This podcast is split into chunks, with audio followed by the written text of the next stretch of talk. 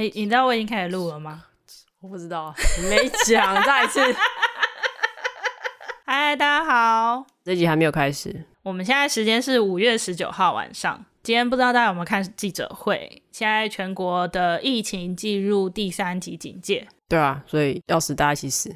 不要这样，就是想说提醒大家，记得一定要戴口罩，然后没事不要出门，多洗手，随身携带酒精。哎、欸，我突然想要抱怨一下，你今天跟我说你要买一个九十九元的酒精，因为它有什么？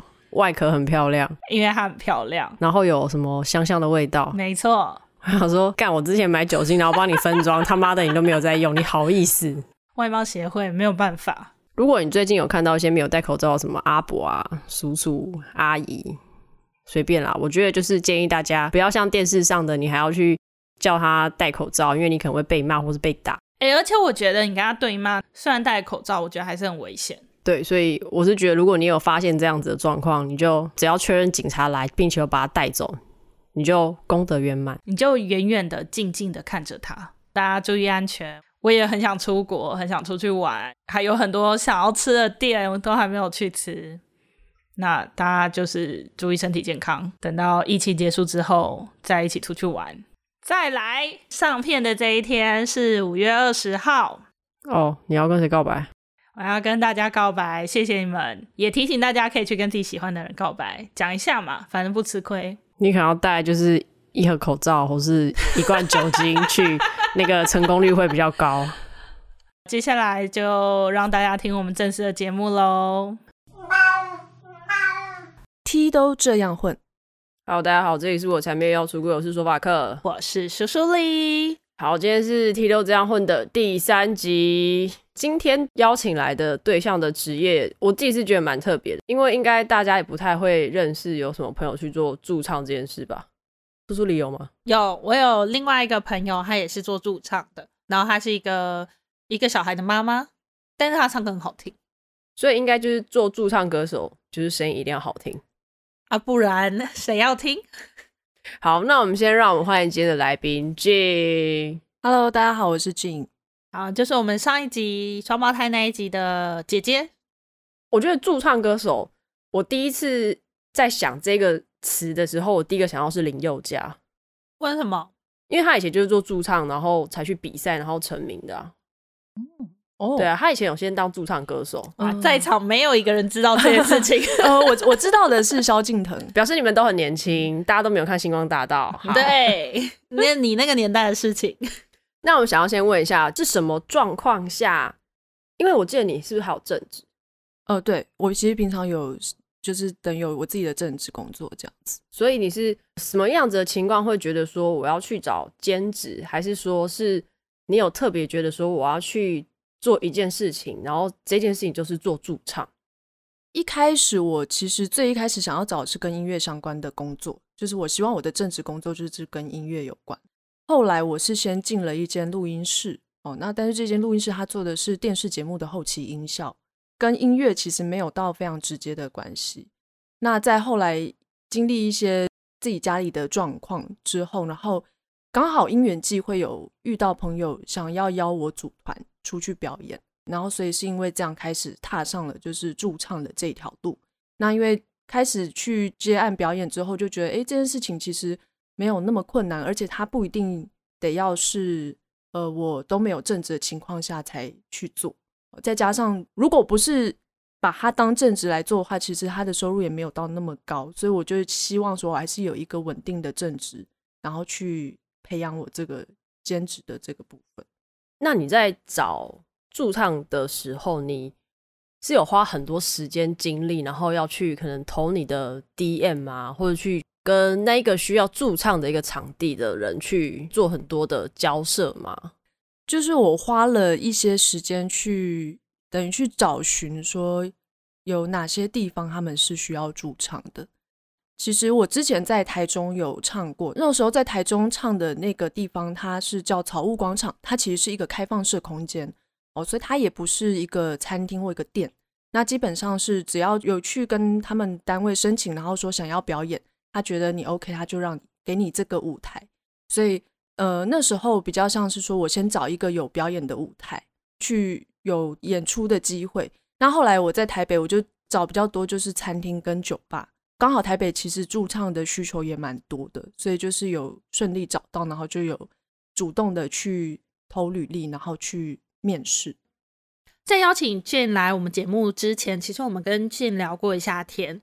然后俊也跟我们说，其实他觉得性向这件事情并没有在驻唱歌手这个职业对他有任何的影响，或者是有什么缺点。但是我们有想到说，会不会其实你这样子的打扮，因为我自己是觉得 T 的打扮本来就比较容易被人记住。嗯，你有没有觉得这样子有可能会让你在表演的时候更容易被路人注视或是记住你？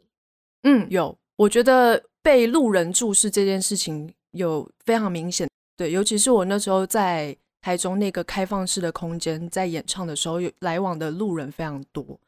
大部分就是我当然边唱会边观察台下的这个状况。那我观察到很多是他们会，就是会有很多路人是投以好奇的眼光，有多看了我几秒。通常我的感受都会是，我觉得他们的反应应该是觉得说，哦，好像哦有人在唱歌的声音，结果。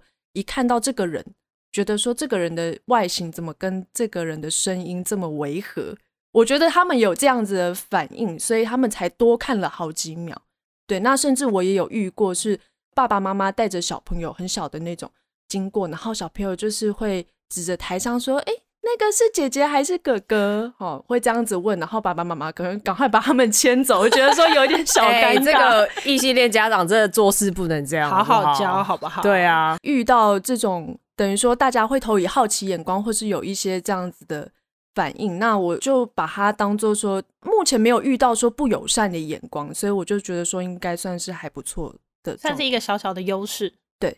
其实我完全可以想象那个画面诶，就是因为其实静呃本身他讲话声音虽然偏比较可能中低一点，可是他唱歌的声音其实是比较偏音高比较高的女生的声音，所以我刚刚其实他在讲那个故事的时候，我完全可以想象，就是人家听觉得诶，这是一个印象中的女生的高音的声音，可是我今天看到的是一个我没有办法想象的。样貌的人在唱歌，我觉得这件事情真的是非常的失礼跟没有礼貌。如果我们和善一点的说，可以是说，就是哦，这个声音的主人跟我想象中的样子好像不太一样。对，对，但是其实就像刚刚那个苏苏里有提到，我觉得这算是一个优势，因为这个违和性反而让大家其实对我这个人印象是深刻。比如说我在一个餐厅，我可能。这周驻唱，下周又来。那可能有客人他是几周前来的，然后再过几周他又来。他第二次来，他看到我，他就会马上记得说，上次我有听过这个歌手唱，因为我的外形很对他们来说是非常鲜明。哎，会不会有一些也在做驻唱的一般的女生一样打扮的女生，听到这个，她想说好，我下一步就剃光头，我就要让你们记住我。但其实蛮多表演的人可能。身上都会带有一些特质，是让人家记住他的。你说，比如说，可能像如果是 dancer，就会有很多 gay 之类的。没有，我刚刚想到的是海豚刑警。我想说，那个样子真的是我看了，我就算不记得他们的脸，我看到他们打扮，我还是会记得他们长什么样子。但我觉得那有点不太一样哎、欸，因为其实像海豚刑警是一个乐团，可是我觉得对他们乐团来讲，他们是已经有被包装过，然后他们有特定觉得我要穿这样去吸引别人。可是我觉得以一个 T 的形象来说，那反而是。最自然做自己的时候，去吸引到其他人的目光。你不能这样说，那不一样。他们说不定那个就是让他们舒服的方式。好，你怎么可以这样子？对不起。其实，因为我觉得大部分人对驻唱这件事情的了解应该都很少，应该都是存在在想象之中。那你觉得，如果今天有一个人，他想要朝这个方向努力，他有没有需要具备哪些能力，或是哪些他需要知道的事情？能力的部分啊，首先就是表演这件事，他的功力一定要有一定的水准嘛。就是我觉得要去一个地方表演的话，基本上店家跟业者他们最在意的就是一个表演者的稳定度哦。那稳定度就包括说你的演唱跟你的乐器的演奏都要呃要非常的平稳。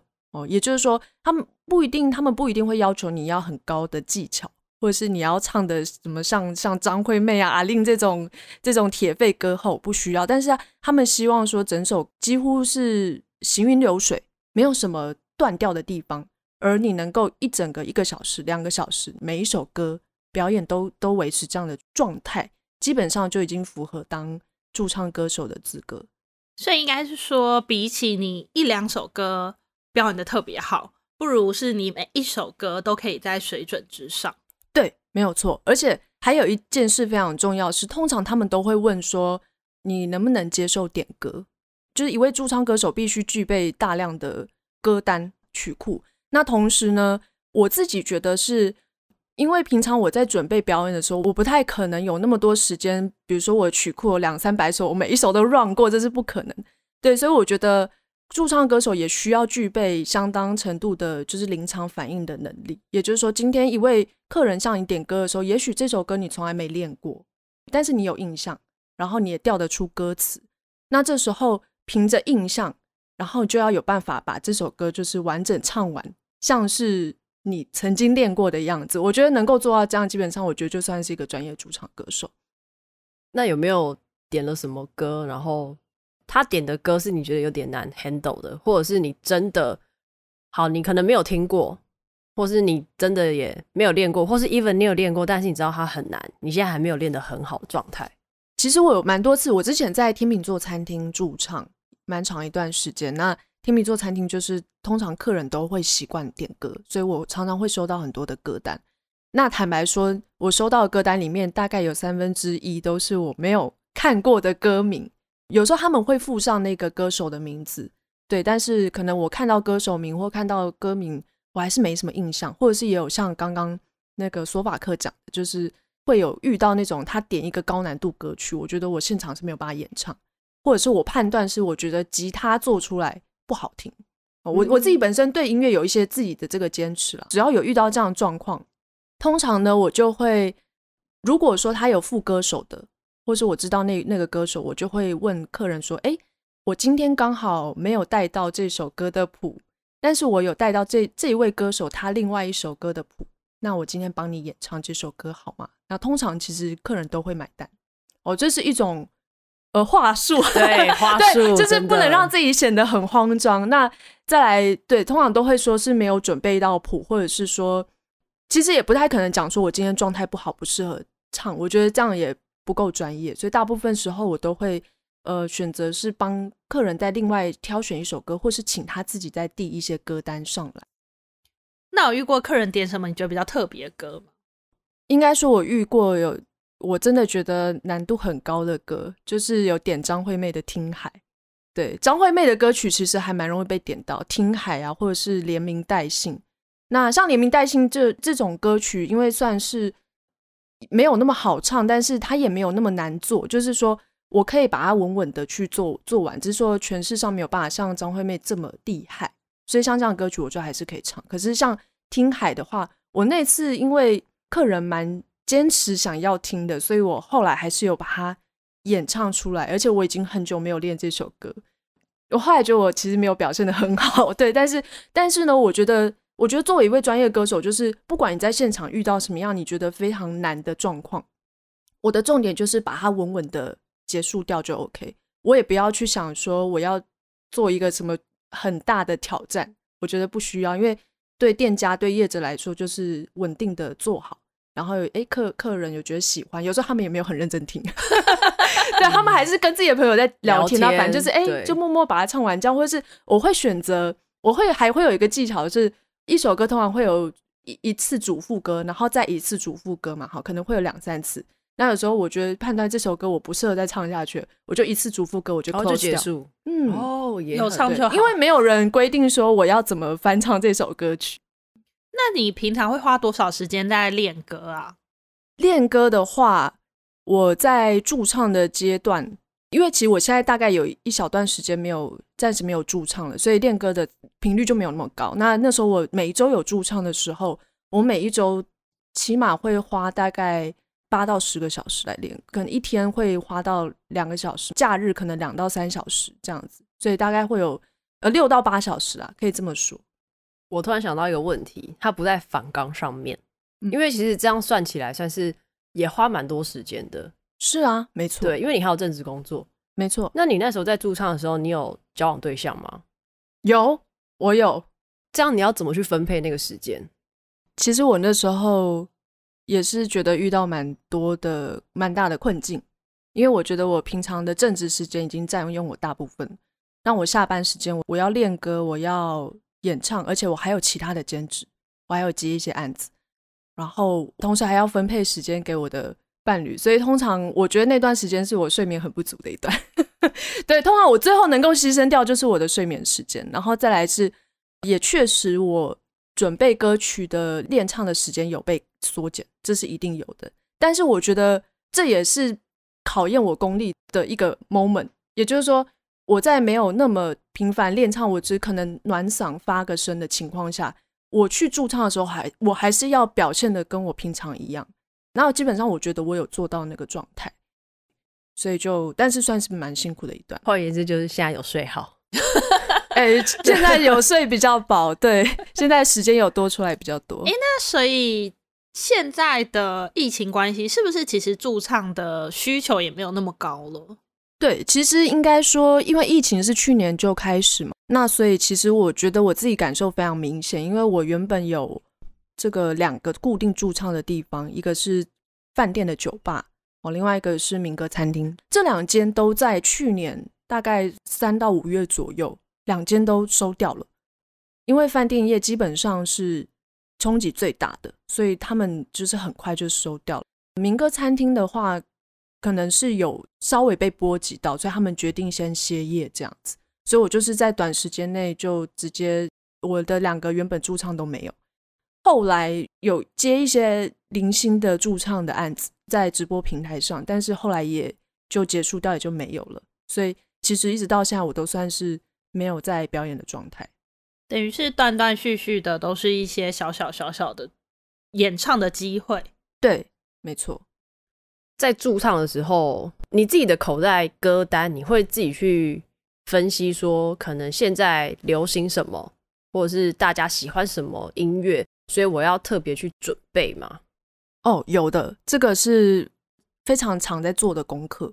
对，因为基本上。我去餐厅、去酒吧、饭店驻唱，其实通常店家都会希望我唱的是大家有共鸣的歌曲，这个这个一定会会有这样的要求。对，那有一些店家他酒吧或者是像我之前有去旅馆驻唱，他们会希望我可以唱一些英文歌曲，我都还算可以理解。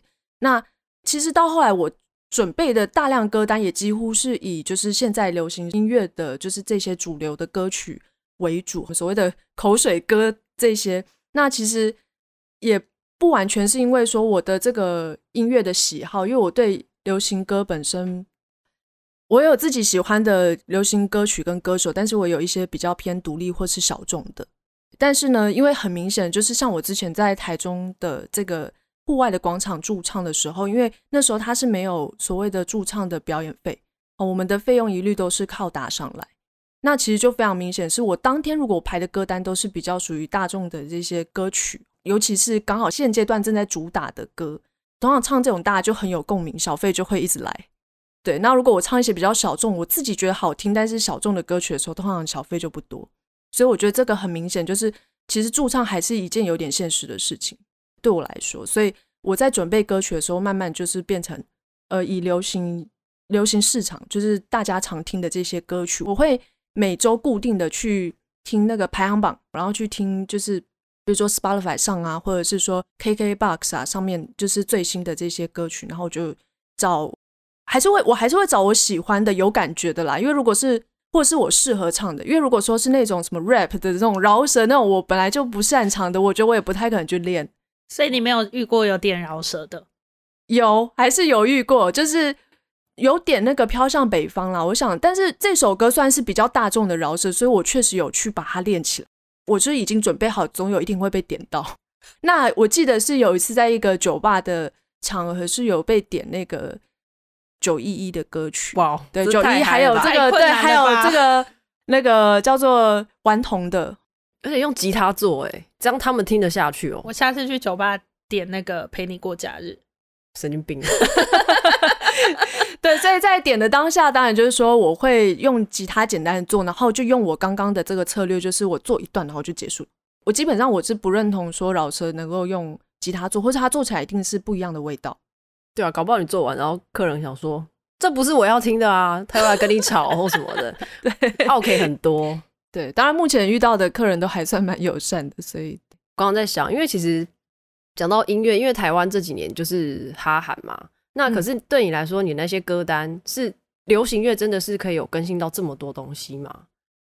你的意思是说台湾的流行歌曲嘛？就是说，对啊，对啊，能够去你说我能够知道台湾现在流行的。歌曲有哪些是这个？因为呃，应该是说，像比如说 KKBOX 或今天 Spotify 上面，嗯、应该有很多是中国的歌曲。对，那台湾的可能大家就是大家都会说啊，现在没有什么新生代歌手啊，所以排行榜上面的歌可能还会是比如说蔡依林或者是周杰伦之类的，或是五月天好了。对，嗯、那所以对你来说，你觉得你有因为在驻唱然后看到一些流行乐的改变吗？哦、oh，OK。我觉得，因为我毕竟我驻唱的时期还没有算非常久了，有那种我认识的，就是比较资深的驻唱的老师，他可能唱十二十年，我相信他对流行音乐的这个市场的变化就非常有感觉。对，那我唱的这一段时间，基本上我觉得，我觉得是像大陆的一些那种古装剧的歌曲，大家的就是聆听的需求也蛮多的。像比如说那个呃凉凉啊，就是杨宗纬跟这个歌手就是 一阵沉默。对 不起，我就是没有看那个中国剧的人。但我觉得蛮多抖音歌现在也常常在可能说 KTV 的前几页啊。对，就是其实我会，其实我都会上网，等于说会上网搜寻啊。那有时候因为大家比如说看古装剧啊，或是看一些这个。网络上的剧其实都有，不管是台湾歌手的歌曲，还是说中国大陆那边比较知名、比较红的一些那种歌曲，像之前大壮的《我们不一样》，这个就是非常明显的例子。这个是台湾的 KTV 排行榜第一名的歌，像这种歌曲，我觉得也是会把它练起来这样。所以真的就是要做功课，因为我记得我以前有听过一些网络上的网友讨论，他们会觉得说，驻唱歌手有什么难的？我只要会唱歌就好。没关系啊，大家也觉得 podcast 有什么难的，你就讲讲话就好。哇，你今天突然活力。OK，那刚有提到说驻唱一些准备比较专业的地方，现在再聊一些比较轻松，就是呃，静有没有一些比较有趣的驻唱的经验可以跟我们分享？就是我其实。因为我在民歌餐厅，然后在酒吧都有驻唱过。那其实我遇到蛮多的比较有趣的事情，都是在那个天秤座民歌餐厅发生的。对，因为我那时候在这间餐厅唱的驻唱的时间，为了配合我的正职工作的时间，所以我都排那个大夜班，晚上十二点半到一点半。对，那可想而知是在这个时段会来用餐的客人。通常都会来自四面八方哦，有一些他们可能是餐饮业或是服饰业，他刚下班要来用餐。那也有一些他可能是比如说在工作上失意呀、或者是失恋的，比如说妇女啊，或是什么，他就会来这边借酒浇愁。因为那个民歌餐厅是有就是是可以喝酒，所以我在那个时段演唱，其实遇过蛮多不同类型的人。举例来说，我有一次遇到的是有一个。中年的妇女，她跟一个男的一起来用餐，他们还特别选了一个座位是可以看到驻唱歌手的那个位置，可能是有特别想要来听歌。那个女的感觉心情就没有很好，然后那时候我刚好唱一唱，我就唱到周兴哲的《怎么了》这首歌曲，然后因为《怎么了》这首是一个抒情歌，但是比较小悲伤。我唱到中间的时候，我就突然发现那个女的突然崩溃大哭，然后倒在那个男的怀里。因为我在唱歌当下，我其实都会观察周围的反应。那我那时候看到那一幕的时候，我其实还蛮震撼的。就是我觉得说，不管是他听到我歌声被感动到 崩溃大哭，还是说因为一时的情绪袭来。但是他看起来真的非常非常的难过，刚好我又在唱那么抒情的歌曲，结果我整个人的状态就被他影响了，所以我后来唱到后面有点哽咽。其实因为我是一个自认为也是蛮感性的人，很容易被周遭的状态、事情，还有包括音乐本身，我都会被影响。所以很多时候我演唱完当天的心情会跟着我当天的歌单走。这不就跟演员一样嘛？就是你投入一个角色，你可能就会被他影响。对，所以刚好那天又遇到那个情境，所以我后来那天唱完，其实我心情是蛮。沮丧，然后我也有一点去联想到过去一些就是比较不开心的回忆，好惨的感觉。我觉得这是作为驻唱歌手有一些比较属于只有自己能够懂的一些心境啊，因为我不太清楚其他驻唱歌手是不是也像我这样，但是我觉得我去唱歌的当下，我其实都很投入在每一首歌当中，所以我的心情是很容易起伏被影响。另外一次，一个非常也让我印象深刻的事情是。也是在天秤座餐厅驻唱，然后那时候还在 setting 的时候，我就有注意到有一桌哦，有一群人，他们好像在讨论事情，但是看起来蛮严肃的，然后都是黑衣人，操着台语口音。那我也没有多管说他们是在做什么事情，然后就开始唱我的。开始唱唱唱到一半的时候，突然发现他们那边有一阵骚动，他们好像突然接到电话，然后讲话很大声，然后这群人就全部一哄而散，说走要走了，不知道发生什么事，然后他们就全部一群人就离开。那因为天秤座餐厅它是一个在二楼的餐厅，就是它一楼是它的门口，所以他们就全部就是冲下楼去了。然后我也不知道发生什么事，我就继续唱。刚好这时候呢，我唱到的歌曲刚好是那天的歌单是那个茄子蛋的《龙溜人》，哎、欸，好有画面、哦，对，比较一个有一点江湖味的这种歌曲。然后刚好我那天排到这首歌，然后结果就开始继续唱这首歌。才刚唱开头，就突然一个中年男子冲上来。然后就冲到店家柜台那边，跟他不知道讲了什么事情，就看店家拿了一袋的冰块出来给那个男的，然后那个男的就拿着冰块坐到某个座位上开始喝酒，然后冰敷他的额头，看起来一脸就是非常沧桑的样子。然后我那时候刚好唱到“接风风呼呼的下回”，哦，怎么这样？这样他应该要救护车吧？我在唱那风风雨雨的时候，那句我刚好看到他的脸，我就觉得好沧桑。我觉得他应该也是刚经历什么风风雨雨。当下我觉得我好像瞬间也处在那种江湖的环。环境当中，后来那个男的也就是喝个酒之后抽个烟又离开。然后我后来结束那场表演，我就去问店家说：“哎，刚刚发生什么事情？”然后店家就说：“哦，他们是有一些债务纠纷啦。然后刚刚就是楼下可能有点吵起来，有打起来，然后那个人被打，额头肿一个包，所以上来跟我们借一个冰袋。如果今天他觉得自己唱功 OK，还有瞄准某一间店，那他应该要准备什么去跟店家说？哦，我想要成为你们的驻唱歌手。”还是要准备简单的履历啦，过去的一些演唱资历啊，然后包括说擅长的曲风，你会唱哪几种语言，就先递履历，然后问说能不能去试唱嘛。通常店家就会给一些要求，比如说像天秤座餐厅他们的驻唱的审核的制度是蛮严格的，他会要歌手准备三十首歌曲，弄成一个谱本，现场就会直接当场点三首歌，你就要马上现场唱。不同的店家有一些不同的做法，通常都是说一定会要求你亲自去试唱一次，他们会看整个状态。其实我觉得店家看的不会只是听你的声音跟乐器表现，当然这个要有一定的稳定度啦。可是，在稳定度之外，他们会看的是你整个人对于表演这件事的一个状态，还有你会不会跟客人互动。所以我觉得他们是会综合评估之后，再决定说你是不是他们要找的驻唱歌手。诶，那你在台上 talking 的时候，会不会有时候觉得很寂寞？呃，蛮多状况是我自己一个人对着台下空桌空椅在 talking，还要假装现场有很多人。到后来其实就还蛮习惯的，很像就是我在台上自言自语。而且其实我觉得演唱的场合也蛮重要的。我去每一个地方演唱，我都一定会观察现场的状态。举个例子来说，比如说我觉得 talking 这件事情是重要的，我觉得每一首歌曲跟歌曲之间，我还是要有一些跟观众的互动。可是这件事在天秤座餐厅就不那么适用，因为对于天秤座的客人来说，他们向来这边都是听歌曲的，歌就好像一首接着一首这样子。所以我刚开始去天秤座驻唱的时候，有曾经被客人反映说话讲的太多，所以到后来我就有调整，变成我几乎是一首接一首唱。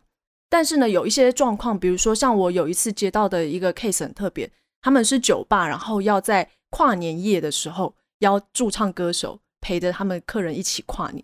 那所以在那天的跨年夜，就是等于说，哎，我也演唱一些比较嗨的气氛的歌曲。那同时在准备要倒数前，我就开始跟现场的客人有比较热情的互动，然后开始邀大家讲一讲大家自己的新年新愿望，甚至到最后我还要带着大家一起 倒数。这不行哎，他是省钱吧？其实那天跨年夜的配置比较高，这也是为什么我当初会选择要接的。可是就只有等于等于只有你一个人，他没有配主持人给你，就是等于唱歌加主持。对啊，所以他都要自己来，所以我才说，对，他就是省钱的一种方式啊。他如果找两个人，两个都要给很高。对啊，但是可能这是店家的。需求啦。那反正就是尽力配合，我也觉得我已经把我最热情的样子，因为坦白说，烧了。对，我觉得我其实是一个偏比较抒情的这个状态的人，我没有那么活泼，但是我也尽量用我最活泼的方式把这个倒数带完。那有没有什么人他们会去特别在有驻唱歌手的场合想要告白？或是设置一些惊喜，比如说求婚啊，有这种吗？我自己本身没有遇到，但是我其他的资深的驻唱老师他们有遇过的。客人会去用餐的时候是要去求婚，会先跟驻唱老师先稍微蕊过，然后说可能某个 moment 他们会拿什么东西啊，怎么样给惊喜，然后这时候请驻唱老师帮忙唱一些。比较抒情浪漫的歌曲。那我自己比较常遇到的是现场有客人生日，所以我唱过非常多次的 生日快乐歌。那是有失恋的吗？有很常遇到看起来像失恋，然后跟你点一些很悲伤的歌。刚刚那女的，那不算，他没有自己点，哦，他没有只是自己听到哭而已。我相信应该会有失恋或是心情不好的人，但是他们通常不会特别讲说他们的状态是什么。确实，我收到的大部分的歌单比较多，都还是。属于比较有一点悲伤的抒情歌啦，所以我想或许这是这一类的歌曲，大家还是比较有共鸣，变成说有一些刚好心情不好的客人，他就会特别想要点这一类的歌曲。那有没有在特殊节日，大家有比较喜欢点什么歌？